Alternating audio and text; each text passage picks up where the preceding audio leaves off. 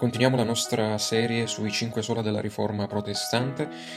Mentre la volta scorsa abbiamo visto la salvezza per sola grazia, eh, quest'oggi vedremo la salvezza o giustificazione per sola fede. Quindi aprite le vostre Bibbie e leggiamo uh, nell'Epistola ai Romani, capitolo 3, verso, dal verso 21 al verso 31. Ora però, indipendentemente dalla legge, è stata manifestata la giustizia di Dio, della quale danno testimonianza la legge e i profeti, vale a dire la giustizia di Dio mediante la fede in Gesù Cristo, per tutti coloro che credono. Infatti non c'è distinzione, e tutti hanno peccato e sono privi della gloria di Dio ma sono giustificati gratuitamente per la sua grazia, mediante la redenzione che è in Cristo Gesù. Dio lo ha prestabilito come sacrificio propiziatorio mediante la fede nel suo sangue, per dimostrare la sua giustizia, avendo usato tolleranza verso i peccati commessi in passato, al tempo della sua divina pazienza, e per dimostrare la sua giustizia nel tempo presente affinché egli sia giusto e giustifichi colui che ha fede in Gesù. Dov'è dunque il vanto? Esso è escluso. Per quale legge? Delle opere? No, ma per la legge della fede, poiché riteniamo che l'uomo è giustificato mediante la fede senza le opere della legge. Dio è forse soltanto il Dio dei giudei? Non è egli anche il Dio degli altri popoli?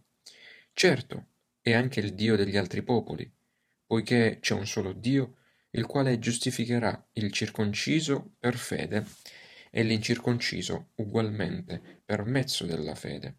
Annulliamo dunque la legge mediante la fede? No di certo, anzi, confermiamo la legge. Fin qui la lettura della parola di Dio e preghiamo prima di addentrarci dentro il sermone di quest'oggi. Padre, veniamo davanti a te con un cuore umile, sapendo bene che da noi stessi non possiamo comprendere le meraviglie che sono racchiuse in questi versi. Infatti chiediamo che il tuo Spirito Santo possa oggi portarci più in profondità nella conoscenza di te, per comprendere le meraviglie che sono descritte qui dall'Apostolo Paolo. Sì, Padre, aiutaci affinché possiamo apprezzare ancor più la bellezza e la gioia della salvezza che tu ci hai dato e assicurato in Cristo, nel cui nome noi ti preghiamo. Amen. Nello scorso giorno del Signore abbiamo visto insieme la dottrina della salvezza per sola grazia e abbiamo detto che la grazia è la disposizione benevola di Dio nel cancellare la nostra colpa, e il nostro peccato, affinché noi possiamo essere appunto salvati. Oggi vediamo invece come il peccatore riceve la salvezza per sola grazia. Vediamo infatti la dottrina della salvezza ricevuta per la sola fede. Nella prefazione del suo commentario all'Epistola ai Romani, Giovanni Calvino scrive Se comprendiamo questa epistola, Abbiamo un passaggio aperto per la comprensione dell'intera scrittura. E, aggiunge, se abbiamo acquisito una vera comprensione di questa epistola, abbiamo una porta aperta a tutti i tesori più profondi della scrittura. Calvino sostiene che nell'epistola ai Romani si trova la scrittura in tutta la sua estensione, in tutta la sua essenza da Genesi ad Apocalisse, e attraverso Romani si esplora anche il tesoro più profondo della scrittura. In tale epistola Paolo fornisce le risposte alle cruciali domande. Come può l'uomo peccatore decaduto e scacciato dalla presenza di Dio essere nuovamente riammesso davanti al Dio tre volte santo? E come può il Dio santo e giusto salvare l'uomo peccatore dalla sua rovinosa miseria e continuare a rimanere al tempo stesso giusto e santo? Daremo una risposta a queste domande in questo e nel prossimo sermone, mentre esploreremo insieme alcuni aspetti della giustificazione per sola fede. La necessità della giustificazione per sola fede, punto primo. Punto secondo, la natura della giustificazione per sola fede. Punto terzo, il fondamento della giustificazione per sola fede. Punto quarto, il mezzo della giustificazione per sola fede.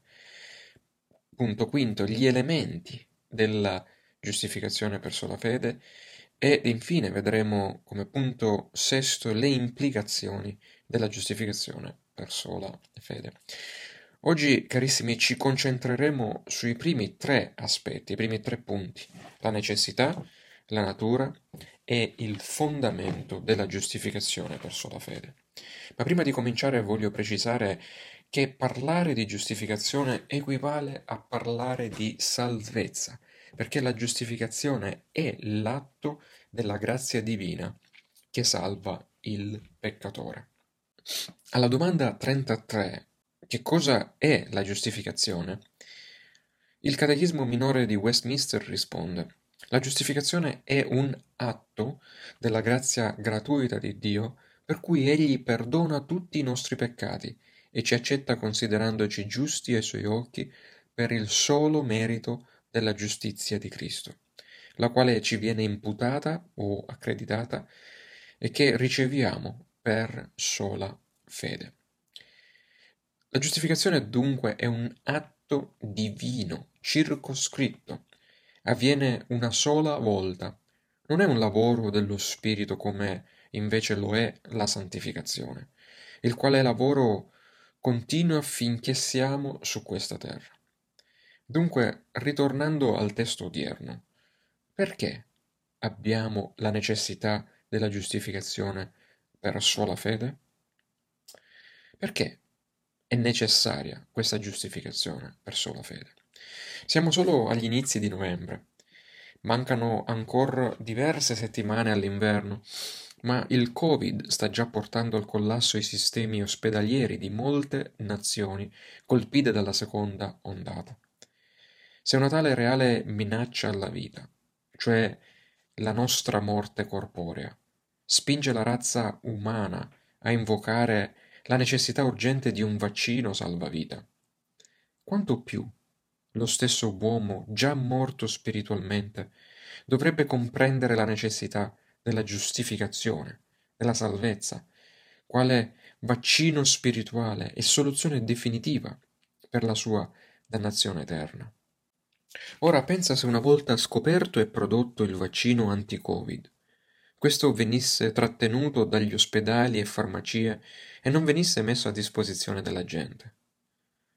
Oppure se venisse immesso non il vero, ma un vaccino modificato che non funziona, o che magari risulta essere una versione volutamente corrotta, che piuttosto di salvare la vita ne faciliterebbe la morte. Sarebbe un dramma.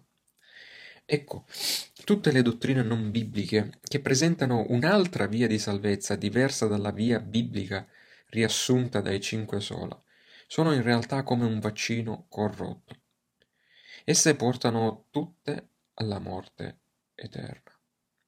Sto cercando di fare un paragone pratico, vaccino dottrina di salvezza, ma purtroppo tale paragone è molto approssimativo, perché il Covid non è certo il peccato, e il danno portato dal peccato non è lontanamente paragonabile ad una seppur dolorosa morte per Covid. Dunque, Riesci a comprendere perché la dottrina della giustificazione per sola fede è così necessaria? Paolo definisce la Chiesa del Dio vivente essere colonna e sostegno della verità in 1 Timoteo capitolo 3 verso 14. Comprendi perché come credenti noi dobbiamo spendere del tempo per sviscerare a fondo la giustificazione per sola fede? Perché essa è il cuore del Vangelo è la chiave per la missione e per l'evangelizzazione. Non solo dobbiamo saper maneggiare per noi stessi tale dottrina, ma dobbiamo saperla anche spiegare e consegnare nei cuori di quanti sono stati disposti da Dio per riceverla. La giustificazione è l'unica soluzione al nostro altrimenti irrimediabile problema, la separazione eterna da Dio. La giustificazione è la cura al nostro male totale ed è la risposta alla domanda biblica che posso fare per poter essere salvato? Conosciamo la risposta. Credi nel Signore Gesù e sarai salvato.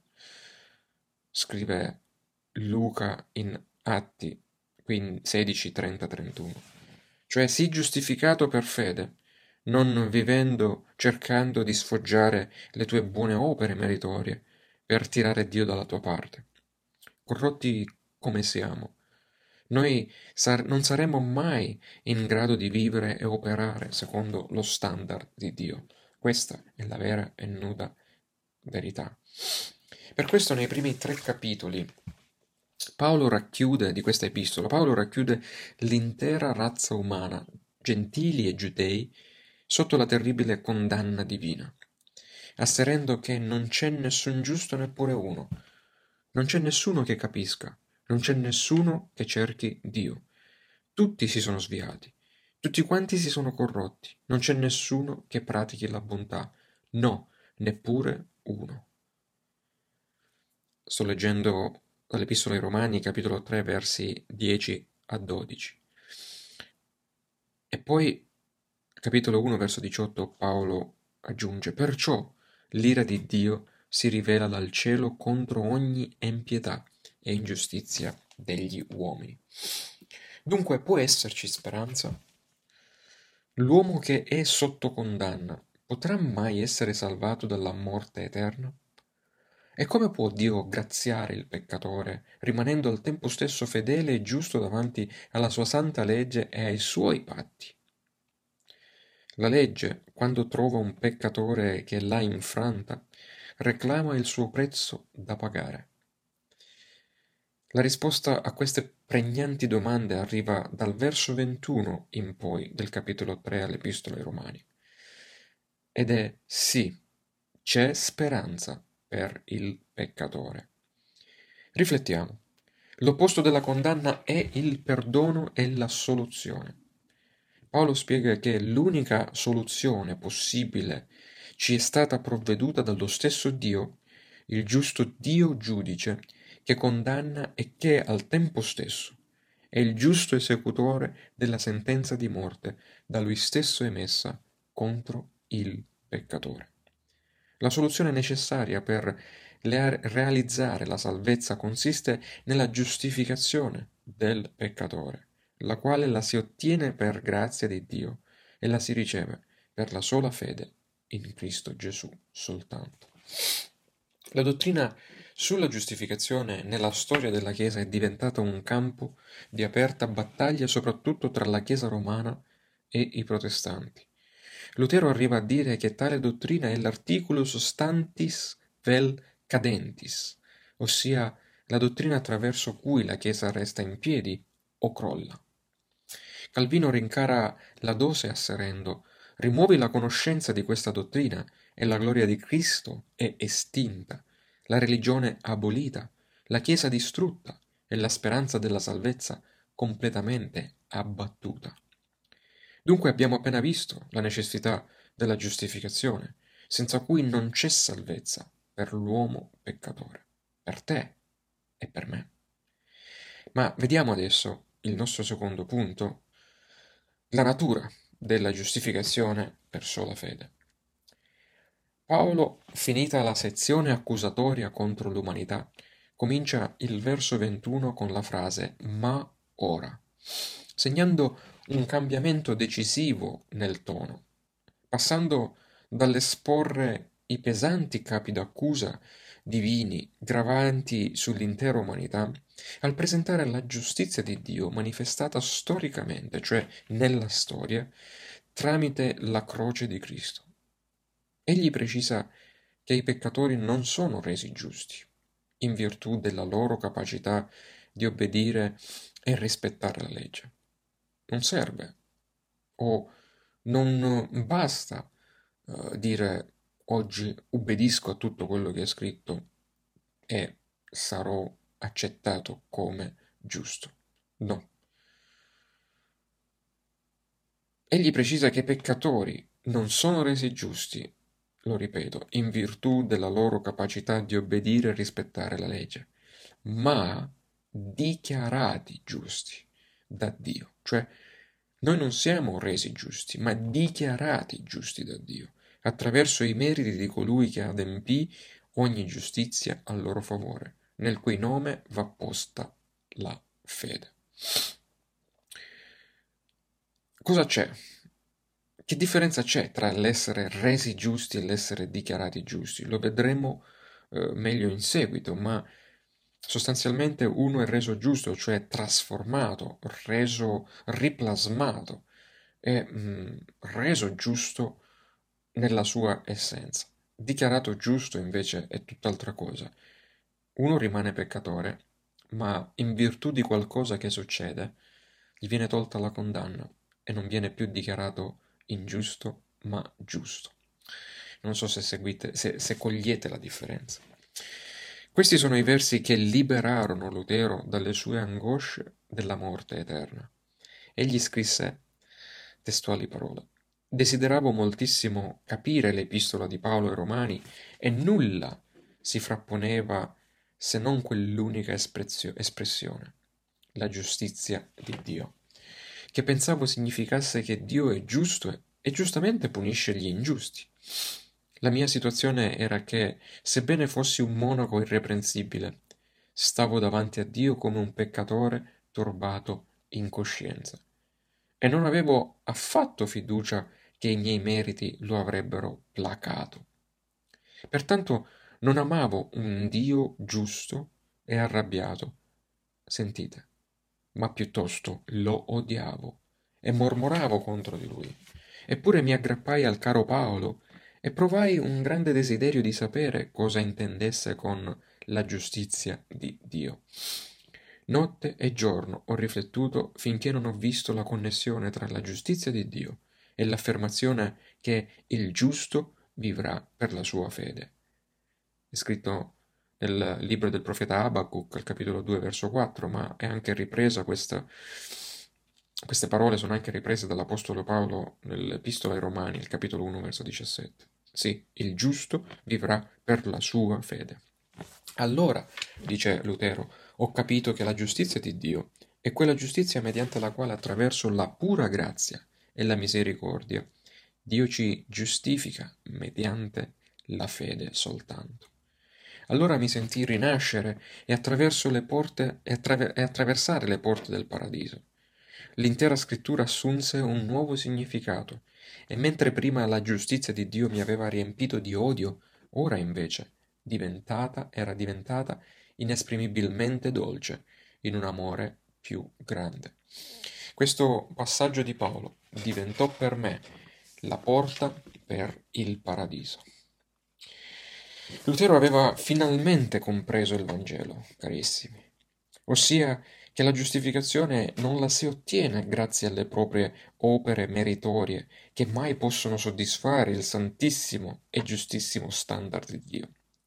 Ma come scrive Paolo, Lutero capì che i peccatori sono giustificati gratuitamente per la grazia di Dio, mediante la redenzione che è in Cristo Gesù, verso 24, e cioè grazie alla fede riposta nell'opera e nella persona di Cristo soltanto. La dottrina romana sostiene che la giustificazione è la ricezione di una nuova natura, una specie di trapianto di cuore eseguito in una sala operatoria dove la nuova natura è ottenuta tramite le buone opere. Al contrario, nella scrittura, la giustificazione è un vero e proprio atto giuridico emesso dal tribunale divino. Equivale alla dichiarazione di un giudice che assolve il colpevole non perché non ha compiuto il fatto, anzi rimane macchiato del fatto, ma assolto perché un altro ha pagato la sua cauzione. La giustificazione divina trasferisce colui che la riceve dallo status di colpevole sotto lo status di colpevole assolto, considerato giusto, perché Cristo ha pagato per lui o per lei. Pensate, il decreto 6.9 del Concilio di Trento dichiara che se qualcuno afferma che l'empio è giustificato dalla sola fede, così da intendere che non si richieda nient'altro con cui cooperare al conseguimento della pensate, badate bene, con cui cooperare al conseguimento della grazia della giustificazione, e che in nessun modo è necessario che egli si prepari e si disponga, badate bene a queste parole, con un atto della sua volontà, sia anatema, cioè coloro che credono a tutto questo, cioè credono alla giustificazione per sola fede, e che non ci sia una cooperazione da parte dell'uomo e che non ci sia un atto di preparazione e una disposizione nel, da parte del peccatore. Bene, coloro che credono questo, cioè io, cioè noi, siamo maledetti. Sia anatema. Scrive il decreto numero 69, 6.9 del Concilio di Trento. Fratelli e sorelle, la giustificazione non è il lavoro dell'accusato che compie un processo di autopurificazione, ma è il verdetto del Dio giudice, secondo cui egli ti dichiara di essere giusto, cioè perdona, cancella tutti i tuoi peccati, passati, presenti e futuri, ti assolve dalla colpa e ti accetta come un giusto o una giusta ai suoi occhi in virtù non della tua, ma della giustizia di Cristo che ti viene imputata, che è ora legalmente imputata, accreditata su di te, sul tuo conto. In poche parole, se sei giustificato da Dio, non solo non sei più ritenuto colpevole, ma agli occhi di Dio ora tu possiedi la giustizia di Cristo. Pertanto, come credente, Ora condividi lo stesso stato di rettitudine dello stesso Cristo risolto, al quale tutti i veri credenti sono uniti ora e per sempre, dice Paolo nella seconda epistola ai Corinzi, capitolo 5, verso 21. Poiché egli ha fatto essere peccato per noi colui che non ha conosciuto peccato, affinché noi potessimo diventare giustizia di Dio in lui, dice Paolo. E se ciò non è sufficiente per te, per te che stai ascoltando. Un'altra buona notizia è che la giustificazione è definitiva e irreversibile. Come scrive Paolo nell'epistola ai Romani, capitolo 8, verso 1, non c'è dunque più nessuna condanna per quelli che sono in Cristo Gesù. E poi continua ai versi 33-34, chi accuserà gli eletti di Dio? Dio è colui che li giustifica. Quindi chi osa chi osa accusare colui che Dio giustifica? Chi li condannerà? Cristo Gesù è colui che è morto e ancor più è risuscitato, è alla destra di Dio e anche intercede per noi. Il principio espresso da Paolo con questi versi eh, nell'Epistola ai Romani, capitolo 8, è incredibilmente profondo, fratelli e sorelle. Lo si trova anche nel sistema giuridico, pensate, dei paesi civili, sotto il nome di una locuzione latina ne bis in idem, che tradotta alla lettera significa non due volte per la stessa cosa.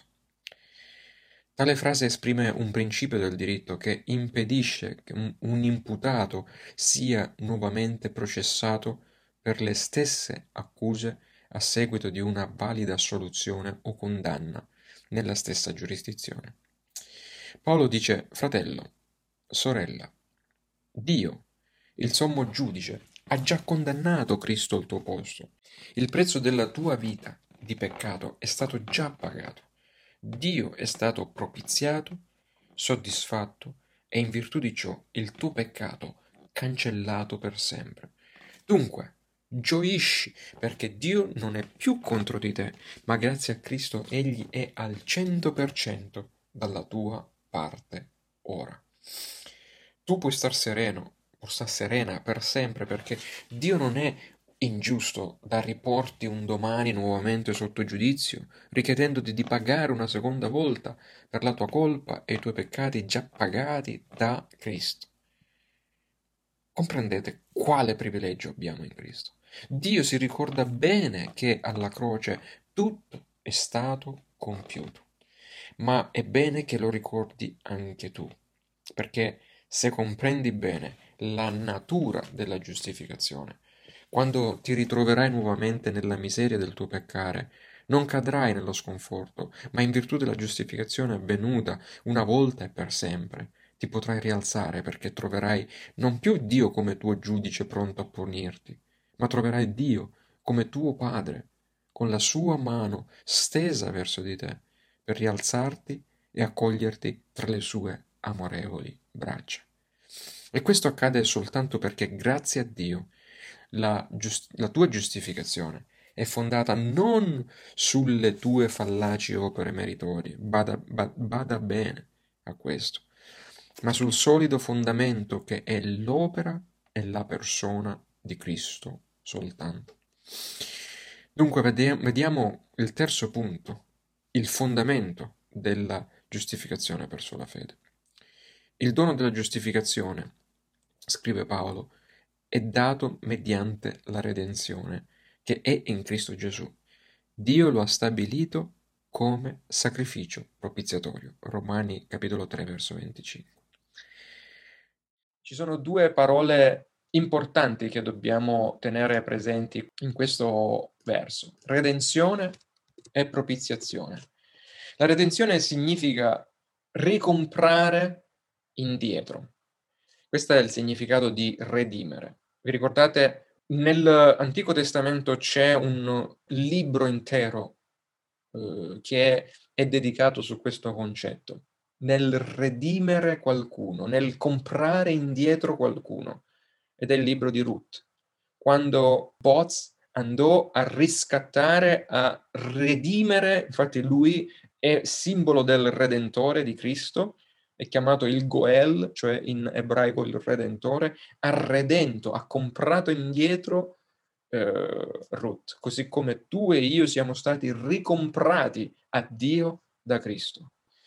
E Gesù dice col suo sacrificio ha fatto un sacrificio propiziatorio. Propiziatorio significa che ha placato l'ira di Dio nei tuoi confronti.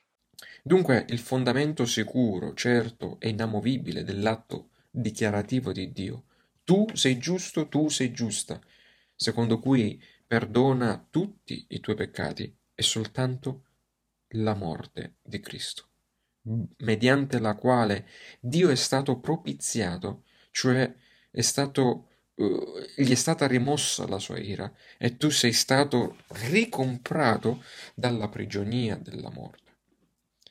Immagina per un attimo che tu sei un bambino, una bambina che va ad una fiera di paese.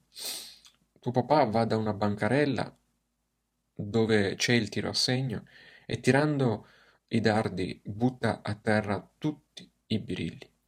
Egli vince il premio che prontamente lo porta da te e lo mette nelle tue mani.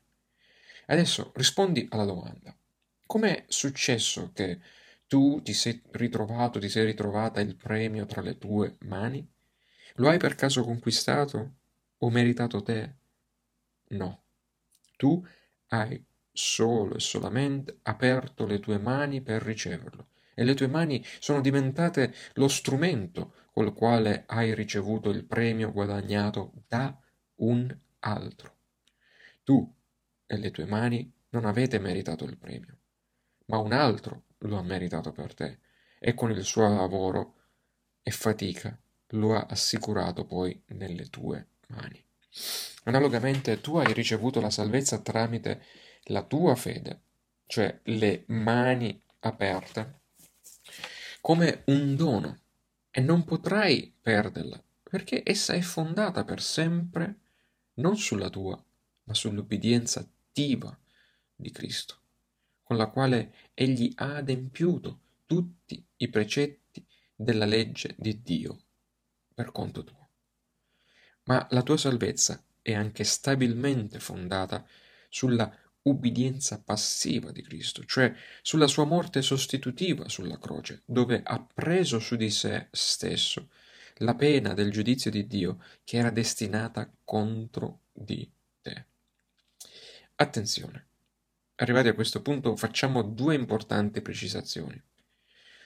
La gratuità della salvezza e la grazia non sminuiscono la gravità del nostro continuo peccare. Inoltre, così come le mani del bambino che ricevono il dono non hanno nessun merito, strettamente parlando, la fede stessa in Cristo non ti salva. La fede che tu hai non ha nessun merito in termini di salvezza e non è né il fondamento né la causa della tua salvezza. Lo ripeto, la fede che tu hai non ha nessun merito in termini di salvezza e non è né il fondamento e né la causa della tua salvezza, ma è Cristo il fondamento che ti salva. E tu ne ricevi il dono attraverso quelle mani tese che lo ricevono e che sono la tua fede, la quale è solo il mezzo che riceve appunto la salvezza provveduta da Cristo. Io ho fede e sono stato salvato. Tu non hai avuto fede e non sei stato salvato. Pensate quanti errori facciamo con questa sottigliezza. Quando dicono tu non hai avuto fede, la fede è solo lo strumento dato da Dio per ricevere la salvezza. Come vedi, non puoi vantarti nemmeno di avere fede. La fede stessa è un dono che ti è stato dato affinché tu la usi come strumento per appropriarti, per ricevere e godere del magnifico dono di essere figlio adottivo o figlia adottiva di Dio e amato e amata in Cristo per l'eternità. Abbiamo visto la necessità di comprendere la dottrina della giustificazione, perché eravamo, ed ahimè, altri intorno a noi lo sono ancora sotto condanna divina. Come secondo punto poi abbiamo visto la natura della giustificazione, la quale è una dichiarazione giuridica di Dio. Ed infine abbiamo esplorato il fondamento unico della nostra giustificazione o salvezza, cioè dell'opera attiva, passiva, che la persona di Cristo ha compiuto per te e per me. Dunque, ora siamo perfettamente in grado di rispondere alle domande iniziali.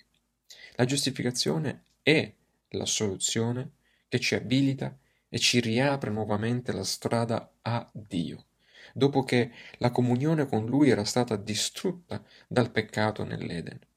Dio perdonando il peccatore non viene meno nella sua giustizia, non fa un torto a nessuno e soprattutto non rompe il suo patto con nessuno, anzi lo mantiene e lo adempie egli stesso per noi, in quanto la soluzione sta proprio nella sostituzione di Cristo per gli eletti. Dio perdona il peccatore grazie alla croce e in virtù della croce, come dice Paolo, Dio può essere al tempo stesso giusto e giustificatore di colui che ha fede in Gesù. Verso 26. Il Padre fece di colui che non aveva peccato esser peccato per noi, in modo che chiunque crede in lui diventi e manifesti la giustizia di Dio.